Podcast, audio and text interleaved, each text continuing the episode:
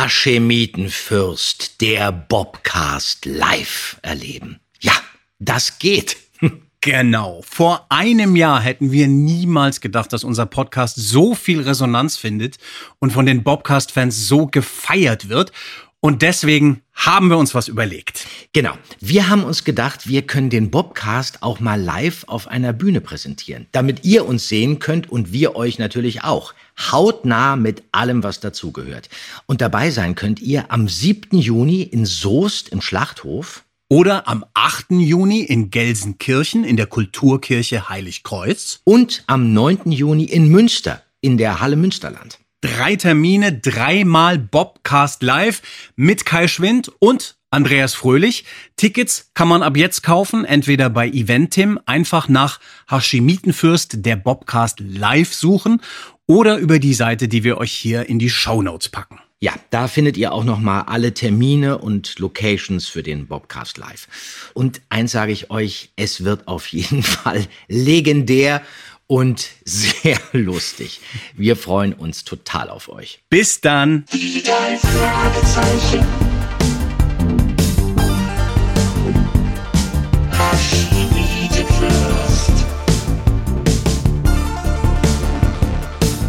Das ist der Podcast mit Pechling und Andreas Fröhlich. Das ist der Podcast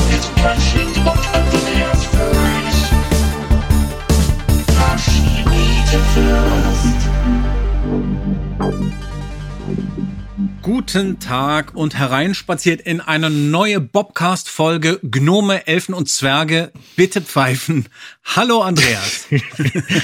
Hallo, ja, fehlt bloß noch Gollum. Der kommt dann auch noch in der Folge. Das kann ja schnell passieren. Wir sind Das gespannt. kann passieren. Beim verschwundenen Heute Schatz. geht es um den verschwundenen Schatz. Genau. Wie findest du den verschwundenen Schatz, lieber Andreas?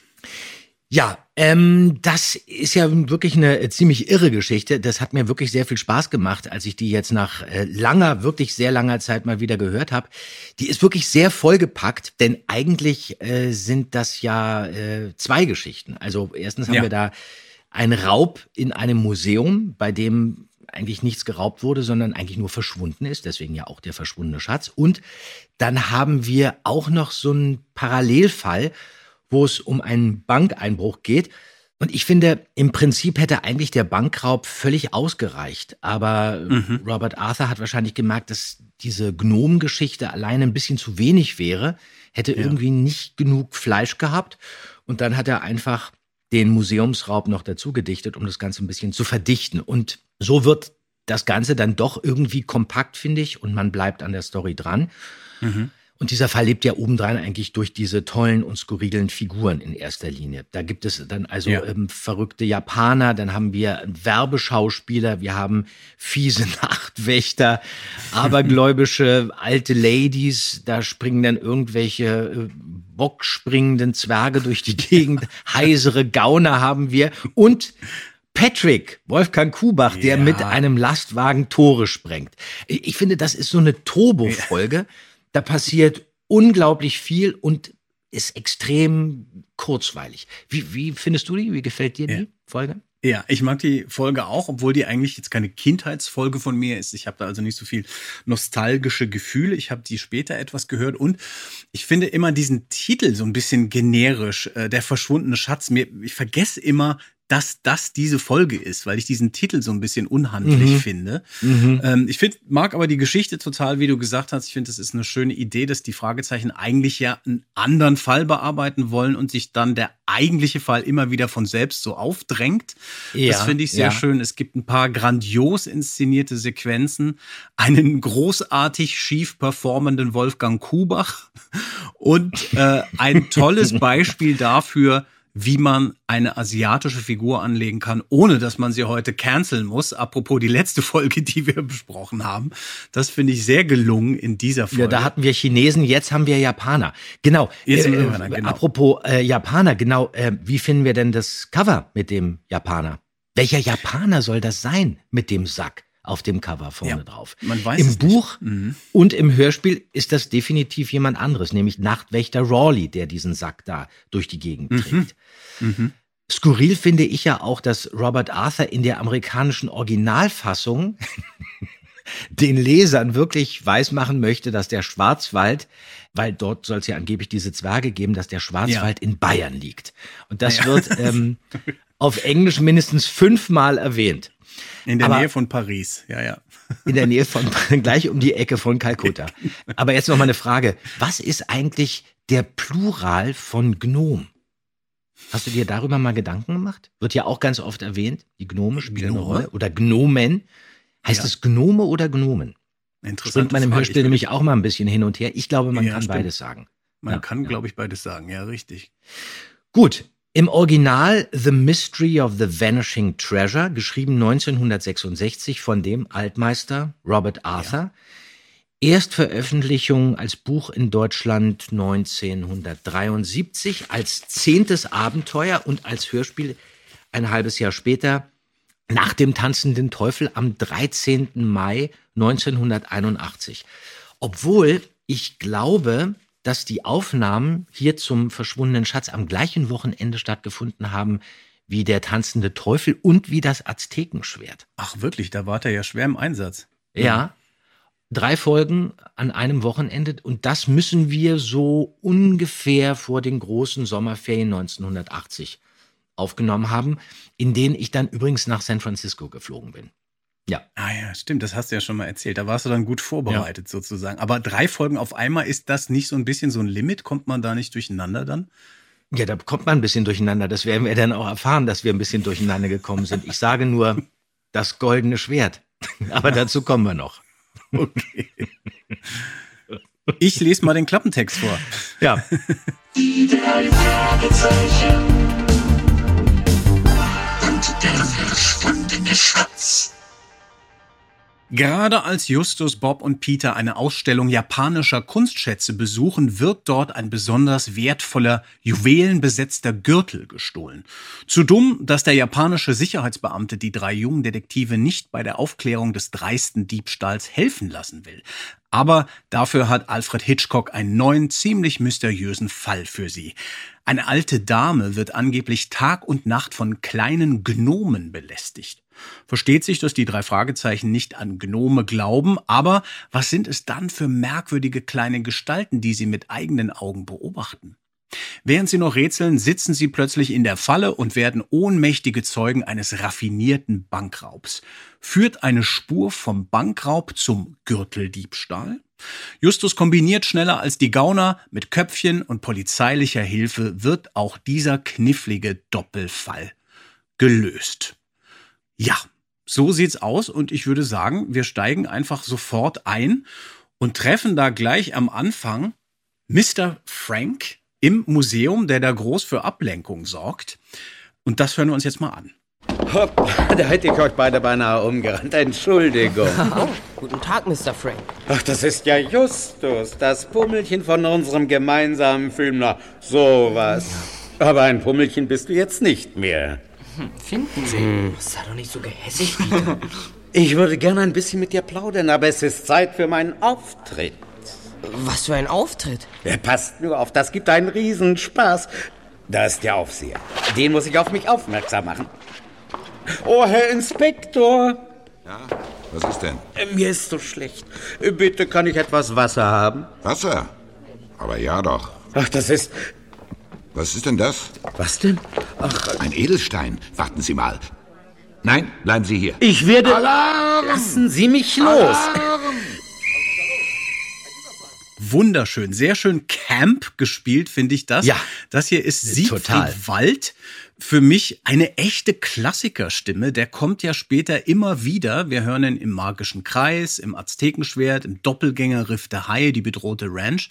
Sind immer so eher kleinere Rollen, aber ich finde immer sehr charismatisch. Ich erkenne den immer sofort und verbinde den deshalb auch mit Ja, Klassiker. ja, der ist auch wirklich toll. Der ist wirklich super. Der war ja auch in dieser alten Gruselserie im Bann der Monsterspinne und Ja, stimmt. die Nacht der Todesratte und in der silbernen Spinne. Für mich klingt äh, der Siegfried Wald so ein bisschen wie Alfred Balthoff. Alfred Balthoff, kennst du den? Das ist die Stimme von Ja. Osgood in Manche mögen's heiß und von dem Sprecher von Genau. Professor Abronsius in Tanz der Vampire. Übrigens äh, mein Lieblingsweihnachtsfilm. Fledermäuse. Ja, genau. Und ziemlich ähnlich, finde ich. Sehr exaltiert, skurril und auch immer so ein bisschen drüber. Großartig hier auch besetzt, passt wunderbar auf diesen tüdeligen Schauspieler Mr. Frank.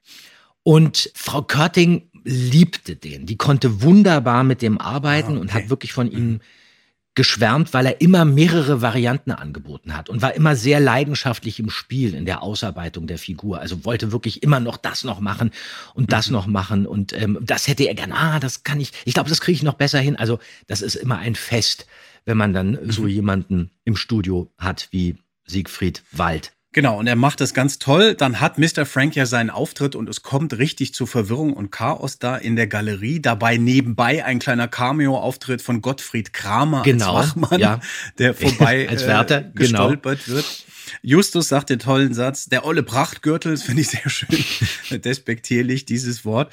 Und dann kommt Mr. Togati. Ja. Und das ist ja wirklich eine interessante Figur. Und da hören wir jetzt erstmal rein, wie er die Karte vorliest. Die drei Detektive.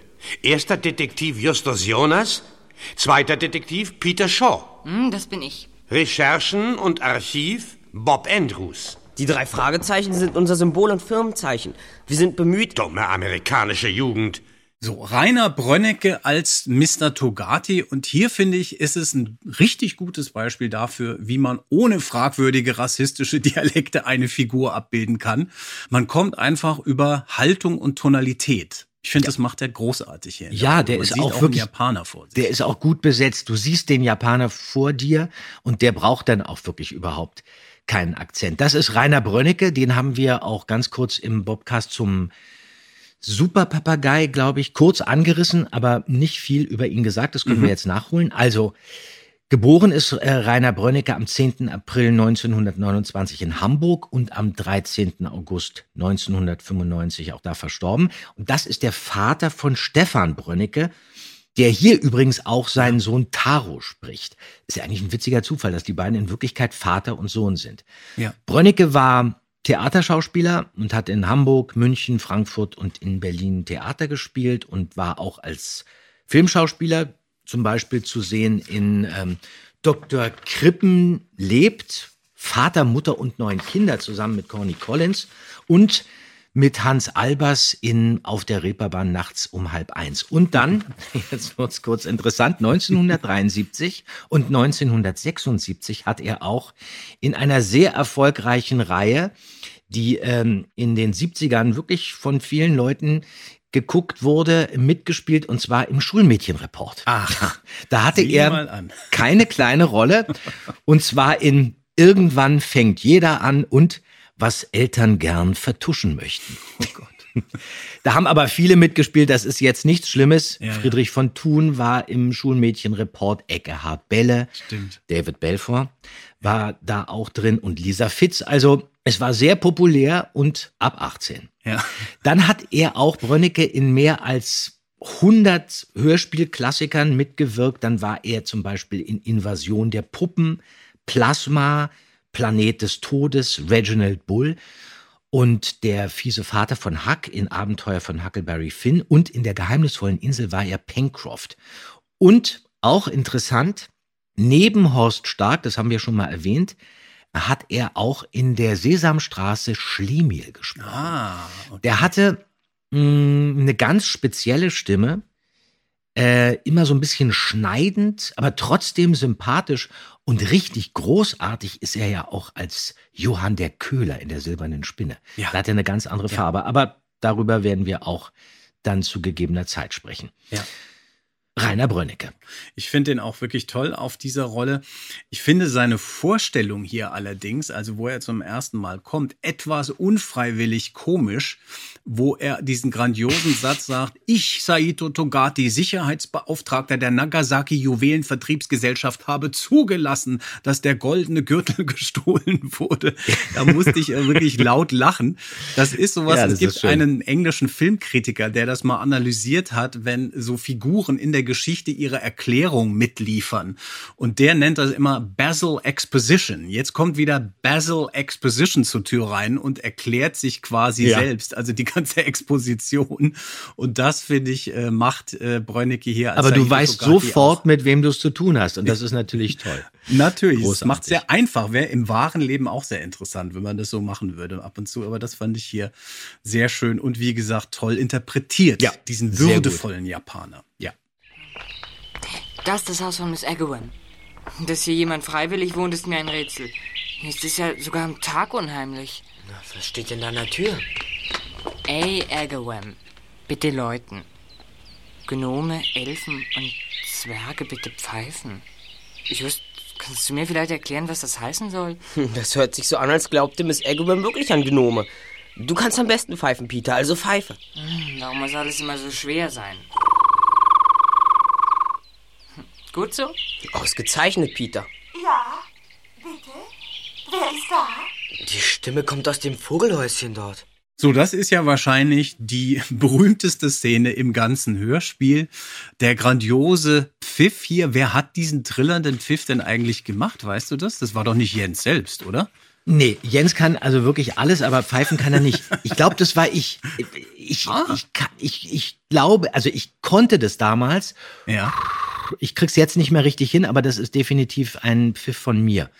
Steht nämlich auch hier im Manuskript von Francis, pfeift wie Spottdrossel. Ich wusste natürlich jetzt nicht, wie pfeift eine Spottdrossel, aber ich habe dann irgendwas angeboten, nachdem Jens meinte, ich kann nicht pfeifen.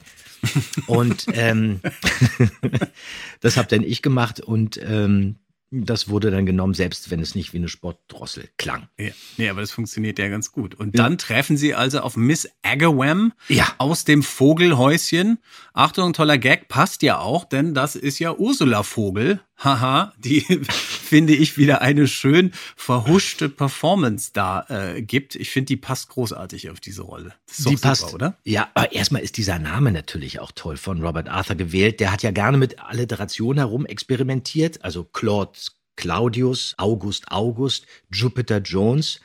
Und diese Figur von dieser Miss Agawam ist auch wirklich interessant mit so einer auch hier wieder so feinstofflichen Ausstrahlung, lebt fast nur in der Vergangenheit und ist ähnlich wie Miss Sanchez aus dem lachenden Schatten. Bloß nicht ganz so durchgeknallt.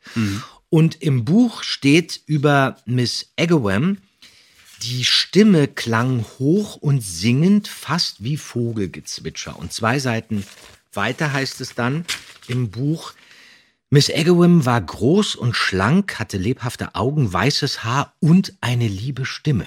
So, und deswegen ist Frau Körting bei lieber Stimme sofort auf Ursula Vogel gekommen. Und jetzt nicht wegen der Vogelstimme, sondern weil Nee.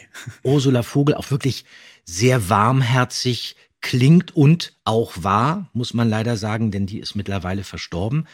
Aber leider habe ich hier, wie übrigens auch bei Siegfried Wald, kein genaues Geburtsdatum und kein Todestag recherchieren können. Sie soll angeblich 1918 in Hamburg geboren worden sein und ist angeblich 2006 verstorben. Aber das ist nicht bestätigt.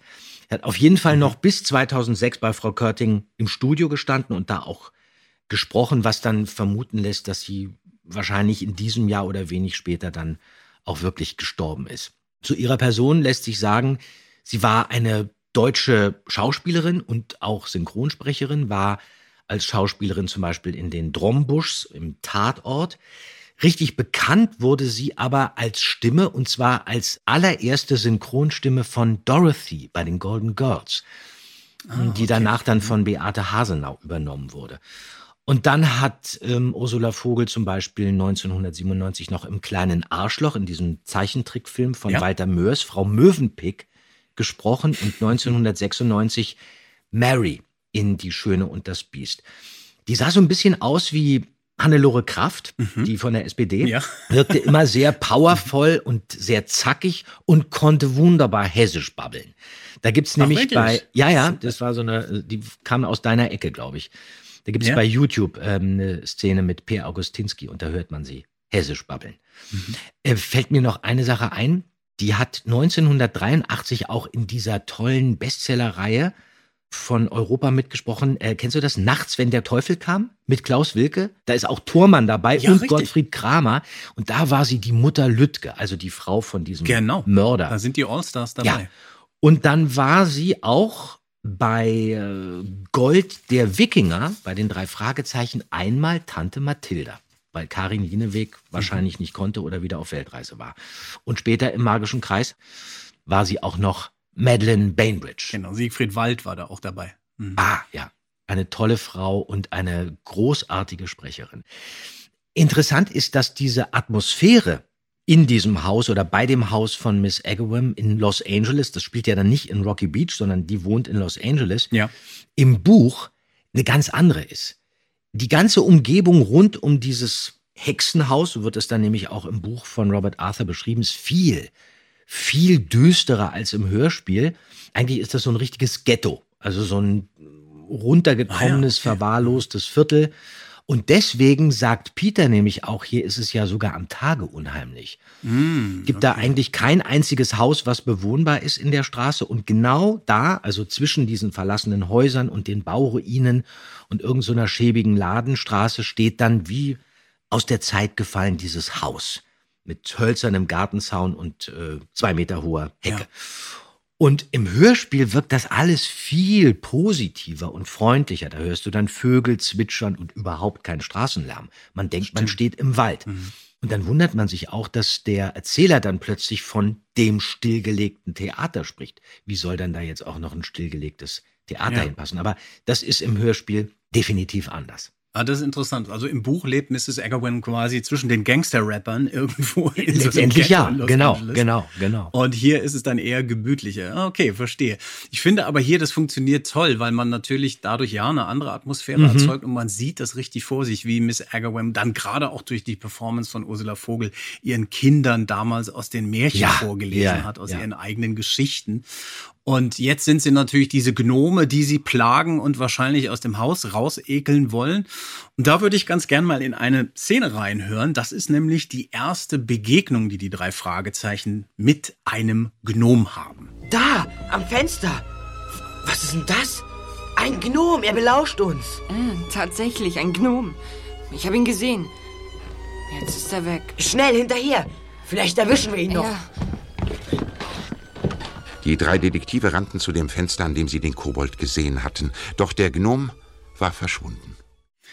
Ja, und ich finde, das hier ist ein gutes Beispiel dafür, wie stark das in Hörspielen manchmal sein kann, wenn man etwas Mystisches oder Creepiges, also was Unheimliches, nicht mit einem Geräusch versieht, Ja. sondern einfach quasi unkommentiert lässt. Ich finde diesen Gnom sehr gruselig, gerade weil er da geräuschlos am Fenster auftaucht und wir nur den über die Reaktionen im Prinzip eigentlich wahrnehmen. Ja, du entwickelst dein eigenes Bild. Du siehst Ja. den vor dir und der wird Absolut. nicht noch irgendwie gepinselt oder gemalt durch irgendeinen akustischen Einsatz. Das haben Stimmt. wir ja auch beim Zauberspiegel meiner Lieblingsfolge ja schon mal analysiert, wo man dann einen Unterschied zwischen Alt- und Neufassung hatte, wo in der Neufassung Der dann so Schrei ein kicherndes eingebaut Lachen noch reinkam so. Ja, genau. und so und man dann sagt, ja gut, man ist natürlich dann auf dieser äh, Gruselschiene, aber hier finde ich es toll, weil man gerade selbst sich das irgendwie so einordnen muss, wie denn jetzt dieser Gnom aussieht und ich Mhm. finde das sehr creepy dadurch.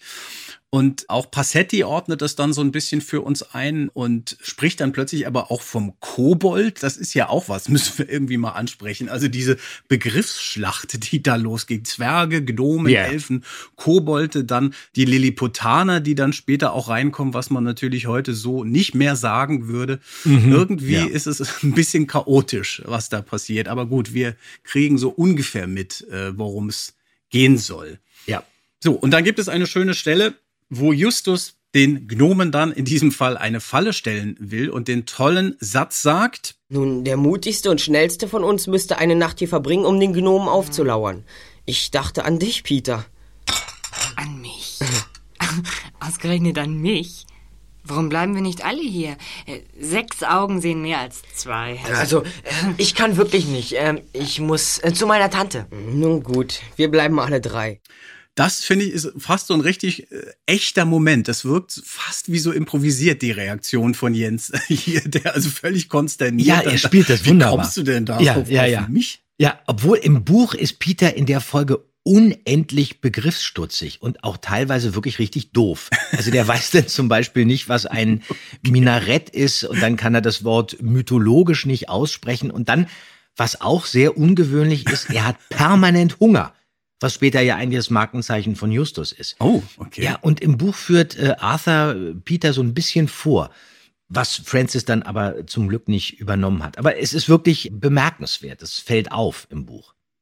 Ja, und dann gehen sie zu diesem stillgelegten Theater oder gehen daran vorbei und belauschen dann zufällig Männer, die eventuell etwas mit dem Raub des Gürtels zu tun haben. Und da treffen sie dann auf Franz Josef Steffens und Rawley, der von Horst Stark gesprochen wird. Und ähm, gehen dann zurück nach Rocky Beach und dort treffen sie auf Tante Mathilda.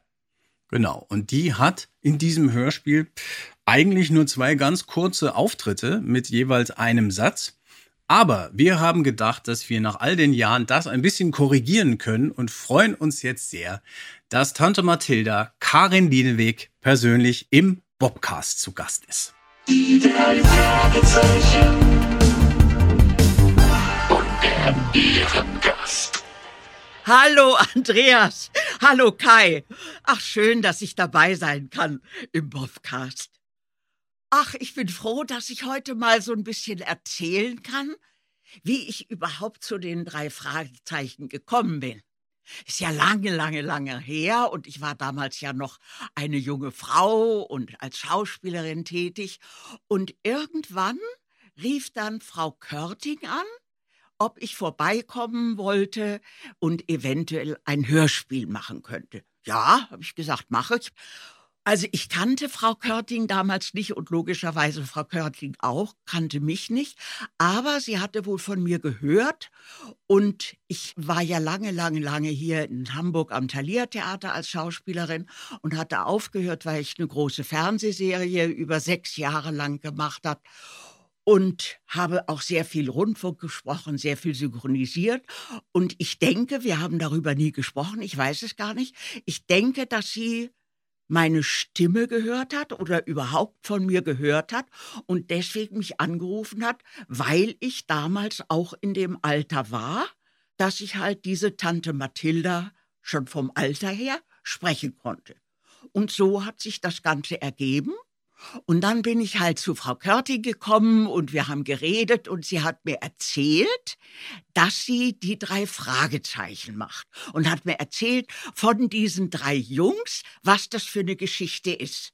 Und das heißt also, Justus lebt bei seiner Tante und bei dem Onkel und die beiden anderen Jungs bei ihren Eltern und treffen sich aber immerzu in diesem großen Gelände, wo die ganzen Sachen gelagert sind und wo die drei Jungs ein, ja, so ein, eine Kammer für sich alleine haben. Das scheint also, so habe ich mir das vorgestellt, so die ganzen 40 Jahre scheint das so ein wie ein Laboratorium zu sein. Das heißt, sie haben sie aufgebaut, ein Studio mit Fragezeichen, Möglichkeiten sind an der Wand geklebt und Mikrofone sind da. Und da leben sie im Grunde ihr eigenes Leben.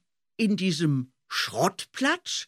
Und so hat Frau Körting mir das erzählt, nicht gar so ausführlich, wie ich das jetzt sage, aber das war das, was mich interessiert hat und was auch diese ganzen langen Jahre mich irgendwie in der Fantasie verfolgt hat, dass ich dachte, das ist im Grunde genommen das, was Kinder träumen, dass sie so eine Welt für sich haben, wo sie leben können, ihr Leben, wie sie sich das vorstellen. Und dann habe ich gesagt, ja, okay, das mache ich gerne. Und dann fing das an. Und dann haben wir damals, es waren ja die drei Fragezeichen Kinder, also die drei Jungs, waren ja wirklich Kinder. Und dann kamen die Jungs aber in den Stimmbruch.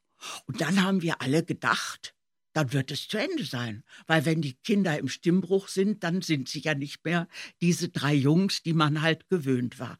Aber es lief immer weiter.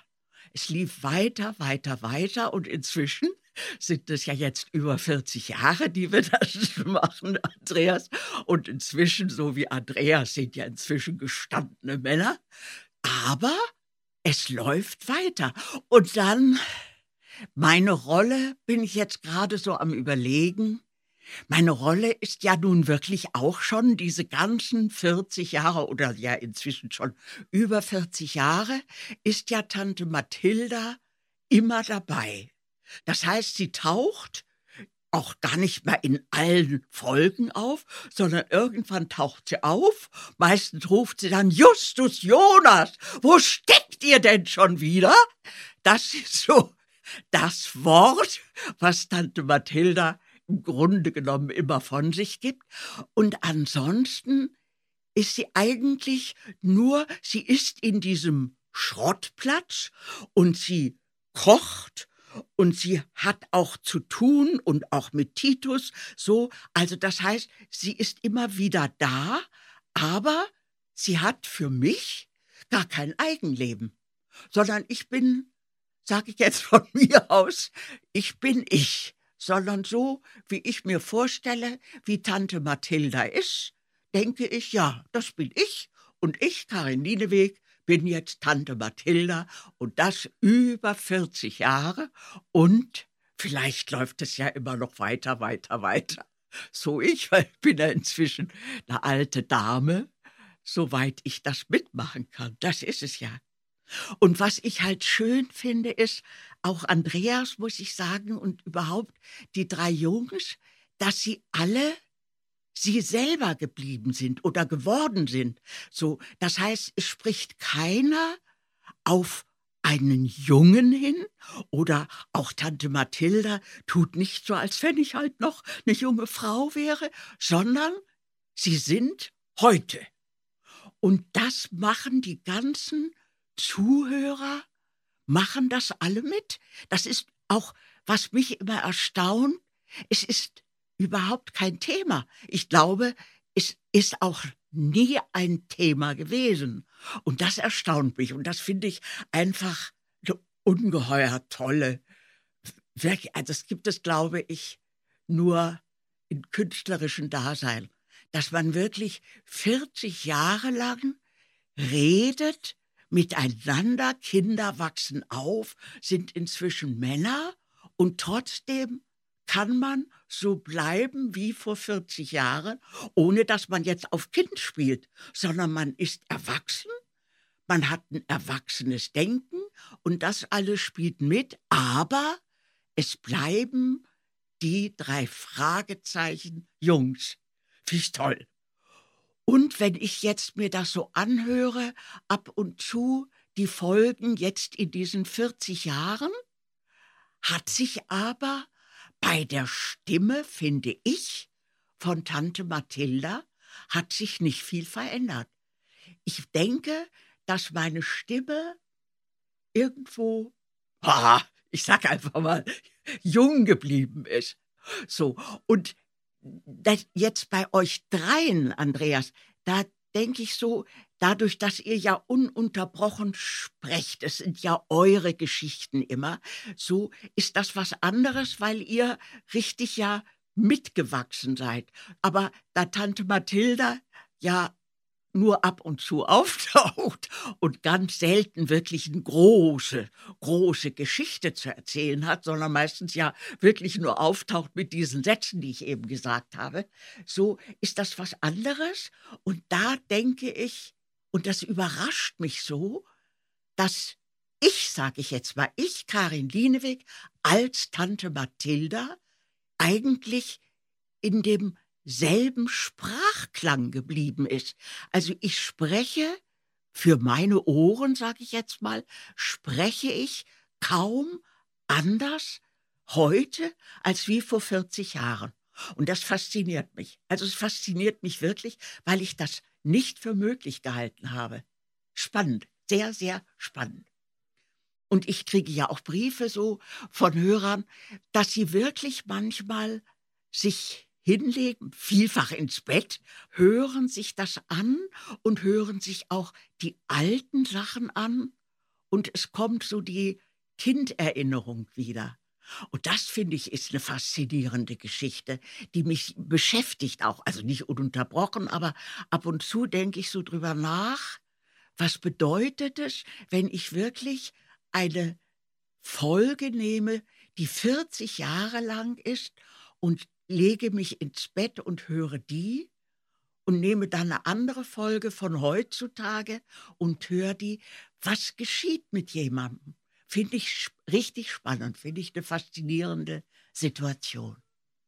Also, es wäre doch toll, meine ich jetzt für Sie alle, es wäre doch toll, jetzt einfach sich nochmal diese Originalfolge anzuhören, wie das damals war und wirklich zu überlegen, ist es heute anders oder ist es heute genauso wie damals?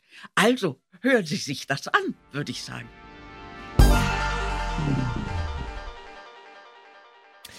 Ja, und dann treffen die drei Fragezeichen auf Taro Togati. Justus Jonas, hier ist Besuch für dich. Es freut mich sehr, Justus kennenzulernen. Und Bob und Peter. Ich bin Taro, der gehorsame Sohn von Saito Togati, Chefdetektiv der Nagasami-Gesellschaft. Hallo Taro. Mit deinem Vater haben wir gestern gesprochen. Ja, ich weiß. Ich fürchte, mein ehrenwerter Vater war böse. Sehr schön. Das ist auch wieder ein bisschen Basil Exposition. Ne? Er erklärt auch wieder, wie er ist, nämlich, dass er sehr so gehorsam sind die Japaner bei den drei Fragezeichen. Man weiß immer, mit wem man es zu tun hat. Das Genau. ist Stefan Brönnecke, unser Carlos aus dem Superpapagei. Kennt man fast nicht, weil er ja beim Carlos dann Mhm. mit ähm, mexikanischem Akzent spricht. Er macht es hier super, finde ich. Sehr gut, dieses Devote und dieses Hilflose. Er ist ja sehr leise, fast schon hauchig. Und Ja. äh, man merkt, dass er auch wirklich darunter leidet, dass sein Vater in Ungnade gefallen ist. Aber man hört auch die Erziehung, man hört die Bildung heraus und man sieht ihn förmlich vor sich mit Mittelscheitel und mit Krawatte wirklich sehr gut getroffen. Ja, und dann gehen Justus und Peter wieder zu Mrs. Agawam und Justus macht ein Foto von einem Gnom mit einer Kamera. Bald darauf machten Justus und Peter sich auf den Weg zu Miss Agawam. Sie nahmen eine Polaroid-Kamera mit, auf die der erste Detektiv besonders stolz war. Im Haus von Miss Agawam legten sie sich auf die Lauer. Lange Zeit schien es, als sollte nichts geschehen. Doch dann hörten die beiden Detektive, wie es ans Fenster klopfte. Just, hörst du? Den habe ich. Du hast ihn fotografiert? Genau das. Ich habe ein Bild von dem Gnom, wie er durch das Fenster sieht. Mit Blitzlicht. Oh, ich habe ihn deutlich gesehen. Ob er noch da ist? Ja, finde ich eine interessante Szene auch wieder gerade im Vergleich zu dem ersten Auftritt des Gnoms, wo ich es sehr creepy fand. Ich finde, hier funktioniert diese naturalistische, tief gestapelte Inszenierung nicht so gut. Ich finde, man verschenkt so ein paar Spannungsmomente. Der Gnom, der da ans Fenster klopft, Justus mit der Kamera, die Gnome, die im Garten beobachtet werden, das ist alles, finde ich, so ein bisschen unspannend inszeniert und auch so ein bisschen runtergespielt von, von Olli und Jens, finde ich im Verhältnis zu der anderen Szene. Ja, das ist aber wirklich genauso wie im Buch. Also das geht wirklich so, die sehen den Gnom am Fenster, Peter erschrickt Mhm. sich und dann wird sofort auch dieses Foto gemacht. Interessant ist aber hier natürlich wirklich auch der Einsatz der Kamera. Die Polaroid. Ja, da kommt nämlich jetzt die Polaroid zum Einsatz und manche denken ja, okay, Passetti, der spricht das völlig falsch aus. Das heißt doch ganz anders. Das heißt doch Polaroid. Aber der Justus, der hat natürlich eine Spezialkamera und das ist die sogenannte Polaroid. Und die funktioniert eben ein bisschen anders. Die hat nämlich einen eingebauten Speicher und deswegen kann Justus das Foto von dem Gnom machen und Stunden später kann dann Bob das Foto, das Justus gemacht hat, aus dem Gehäuse ziehen. Toll, so eine Polaroid. Und deswegen ist das ja auch überhaupt kein Fehler, Kai, dass Bob das Foto später auswirft, sondern das ist völlig in Ordnung. Und Horst Frank hätte gesagt, darauf jetzt eine Pulle Bommelunder. Ich muss mal sagen, hier sind schon wirklich mehrere Hashemitenfürsten anwesend mittlerweile. Da gehst du sehr über die, Die Grenze. Folge ist irre, ich hab's dir gesagt. Und man wird auch irre, wenn man die hört. Ja, genau. Das Gefühl habe ich auch. Gut, die Polaroid äh, ist hier leer, würde ich sagen. Ja. Gut, wir, wir nehmen das mal so mit. Was ich kurz erwähnen möchte, um auch von diesem Exkurs etwas abzulenken, ist danach eine kleine Stelle, wo ein wunderschönes Europa-Geräusch zum Einsatz kommt, nämlich das typische Europa-Gerangel, als die Ja. Gnome sich auf die drei Fragezeichen stürzen. Das müssen wir auch nochmal anhören, bitte. Wir sitzen in der Falle. Und ob. Auf sie! Schnappt sie euch! Meinst du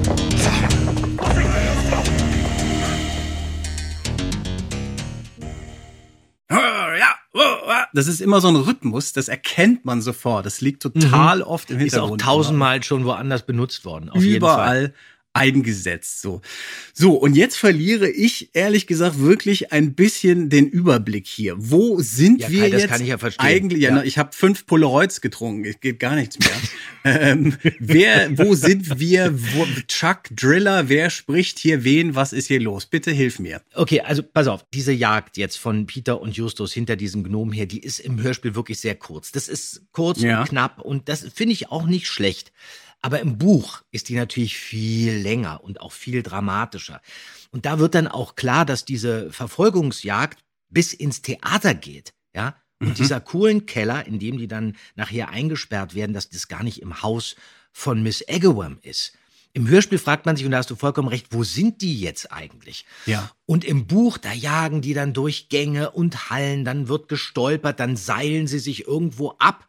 Und im Buch hast du wirklich das Gefühl, die sind in den Schächten von Moria. Das dauert dann Ja. ewig. Ist aber wirklich super spannend und beschreibt dadurch dann auch nochmal diesen maurischen Palast. Also man fragt sich ja, Mhm. Mal, welcher maurische Palast? Das ist dieses Lichtspieltheater. Also mit Bühne und mit Scheinwerfer und da ist dann auch ein Vorhang und das geht über Seiten. Und zum Glück hat aber Francis das im Hörspiel gut verknappt. Und Frau Körting hat das dann auf den Punkt inszeniert und dann sitzen sie nämlich in der Falle. Denn die wurden ja, Ja. mit Absicht dahin gelockt in dieses Theater, in dieses Lichtspiel-Theater. und da hört man dann natürlich jetzt auch Rawley, Horst Stark. Und den finde ich wirklich sensationell. Man hört auch, dass er sich wirklich unglaublich wohlgefühlt hat in dieser Rolle, hat das wunderbar ausgespielt und auch sehr, sehr sehr gut angelegt. Diese Lacher hat er extra eingebaut. Und so kriegt das Ganze dann auch wirklich was Bedrohliches und wirklich was Beängstigendes. Und du hast jetzt gerade gefragt, wer spricht hier eigentlich die Gnome und so?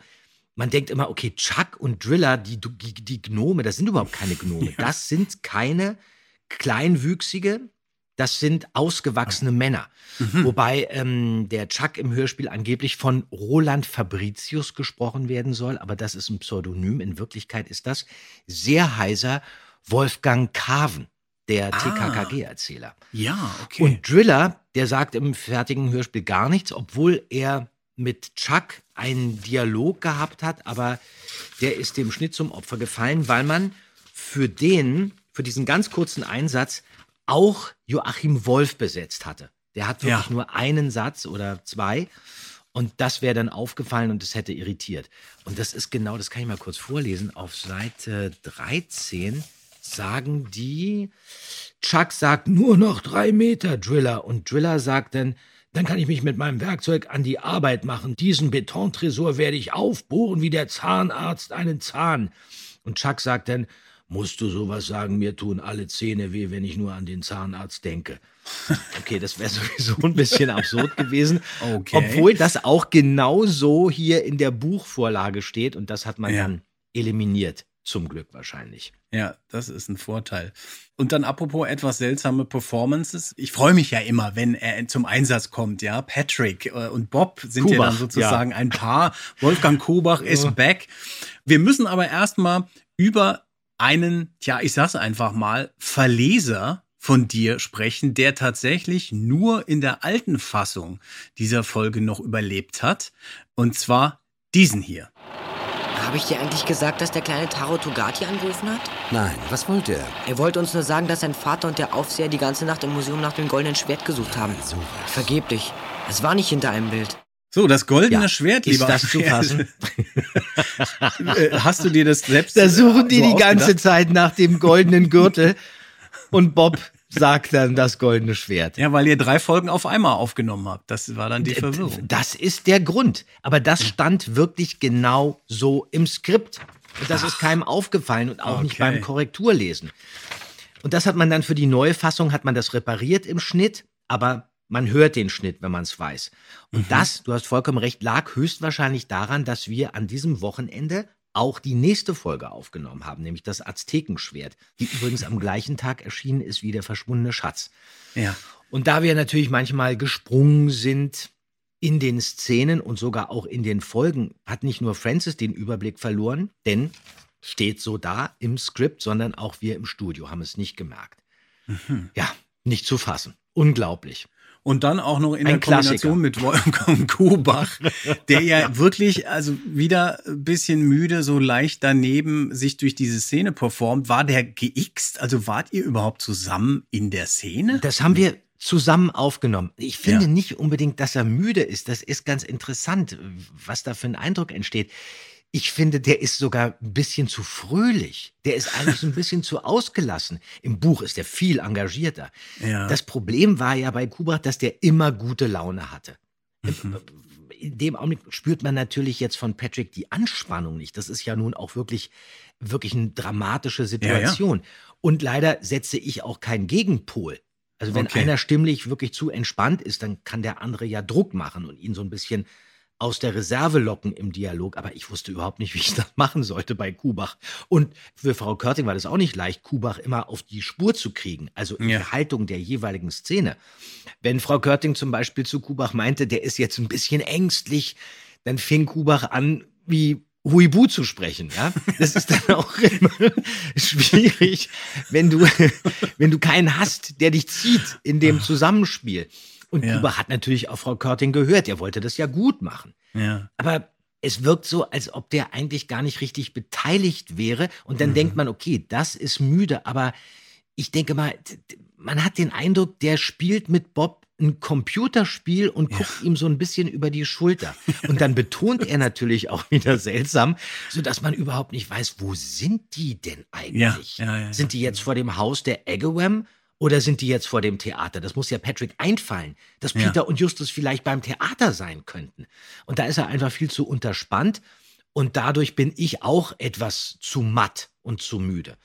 Und ein paar Sätze von Gubach hat man dann wirklich auch noch nachträglich rausgeschnitten, um die Szene trotzdem noch zu retten, beziehungsweise Mhm. um sie intensiv zu halten. Ja. Ja, Kubach war ein Kracher. Ja, es ist irre irgendwie, weil es ja eben auch nicht nur eine Haltung ist, sondern er variiert. Er springt und dann ist Ja, es plötzlich so ja. und dann kriegt es so eine Schieflage. Aber apropos Dramatik, die nicht wirklich performt wird oder die sich nicht wirklich richtig darstellt. Spannend wird es ja dann auch, wenn Rawley mit dem Transporter wegfährt und Justus und Peter in den Säcken hinten drin sind. Wir sind Ja, perspektivisch bei Justus. Äh, Interessant da auch Peter in der Originalabmischung kaum zu verstehen. Äh, Man hört den da irgendwie kaum. Und ich finde, die sind auf ihre Art, auch wenn Peter natürlich mehr die Panik schiebt, doch sehr entspannt da in ihren Säcken, auch am Anfang. Peter interessiert sich mehr, also Wolf sagt zu ihm irgendwie, ihr macht jetzt eine Seereise, von der ihr nicht mehr zurückkommt. Und Peter fragt, Mhm. sind Sie ein Gnom? Also die wirken irgendwie alle so ein bisschen schräg. Und dann auch Peter hat gehört, sie sollen mit den Säcken im Meer entsorgt werden. Aber Justus ist sehr grundentspannt und referiert über Houdini, wo ich mich auch gefragt Ja. habe, was ist denn da los? Ja, diese Houdini-Geschichte ist sowieso völlig absurd. Aber ich glaube, das liegt auch daran, du weißt als Peter, als zweiter Detektiv, weißt du, wenn du mit Justus unterwegs bist, dann weißt du, dass am Ende alles gut wird. Ja. Und Justus macht es eigentlich ganz gut. Es würde jetzt nichts bringen, wenn er Peter, der sowieso immer so ängstlich ist, wenn der in Panik gerät und er ihn mit seiner Angst ansteckt. Mhm. Und da ist Justus derjenige, der den Kern rund um die drei Fragezeichen in dem Augenblick eigentlich auf den Punkt bringt. Warum liebt man Kriminalfälle? Weil es aufregend ist. Ja. Und weil man mitdenken kann. Und das ist toll. Aber du hast natürlich vollkommen recht, wieso jetzt plötzlich Houdini?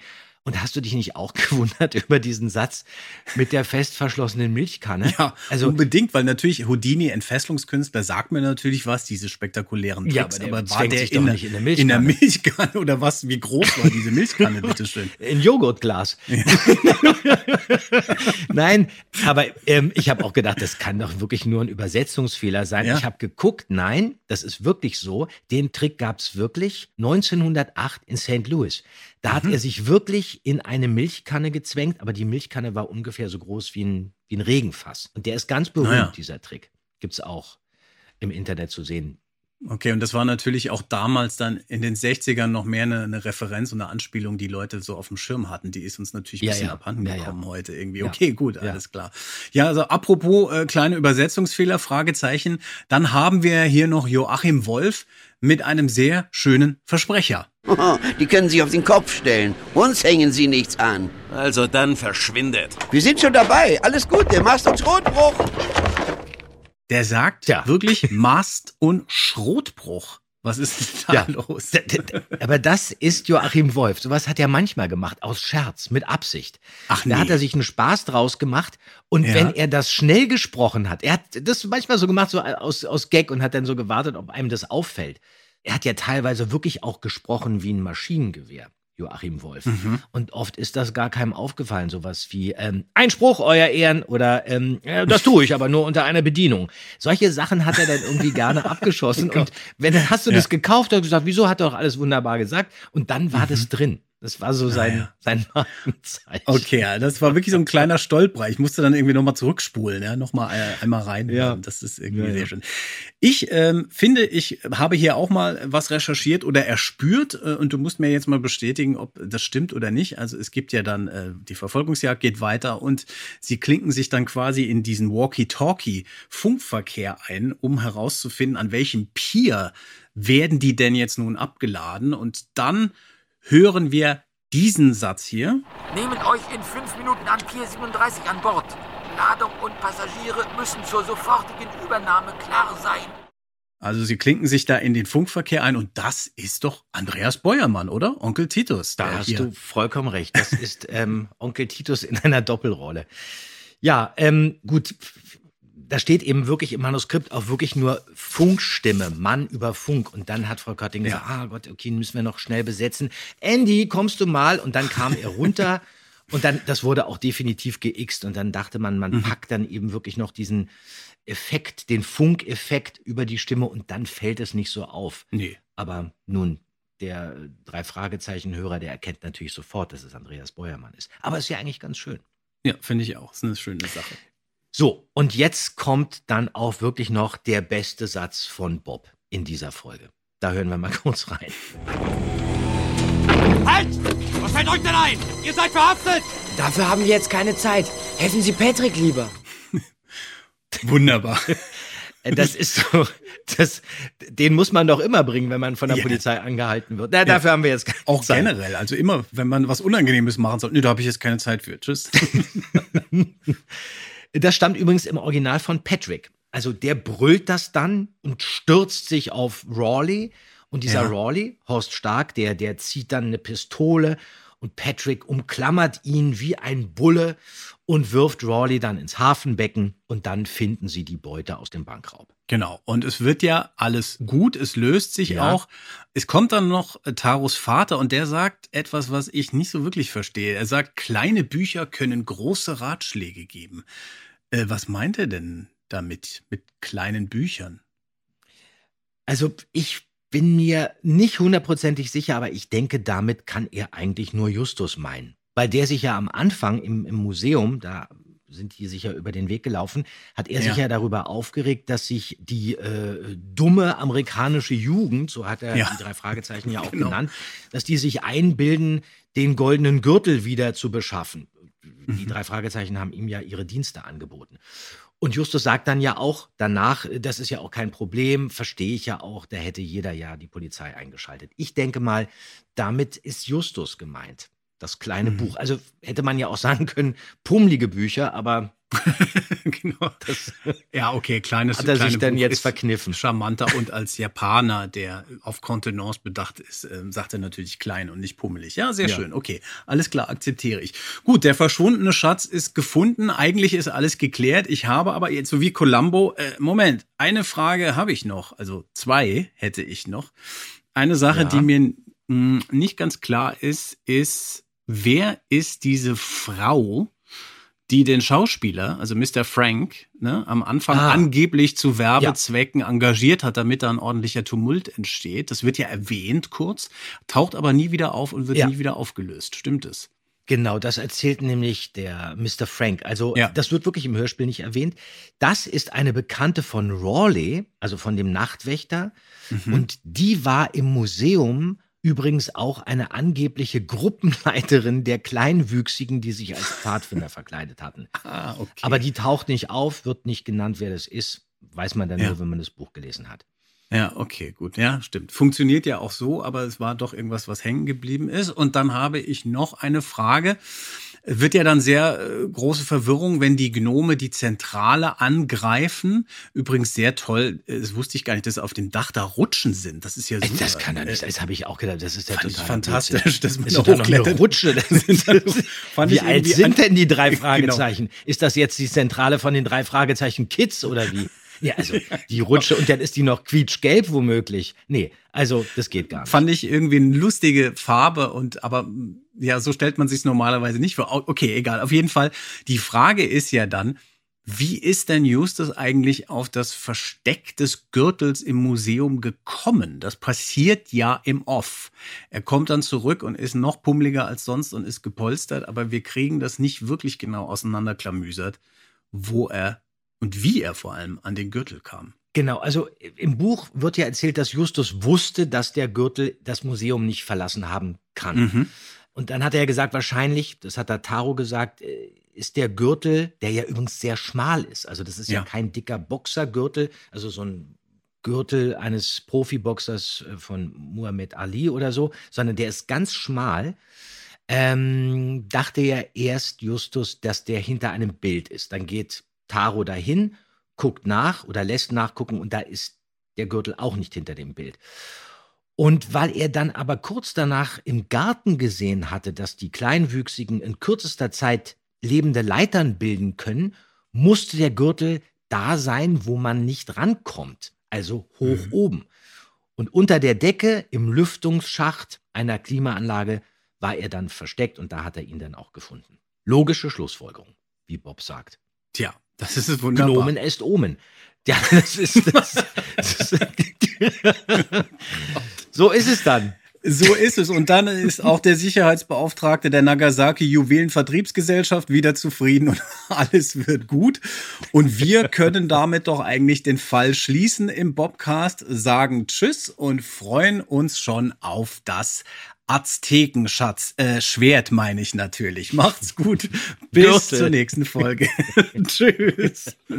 Ciao.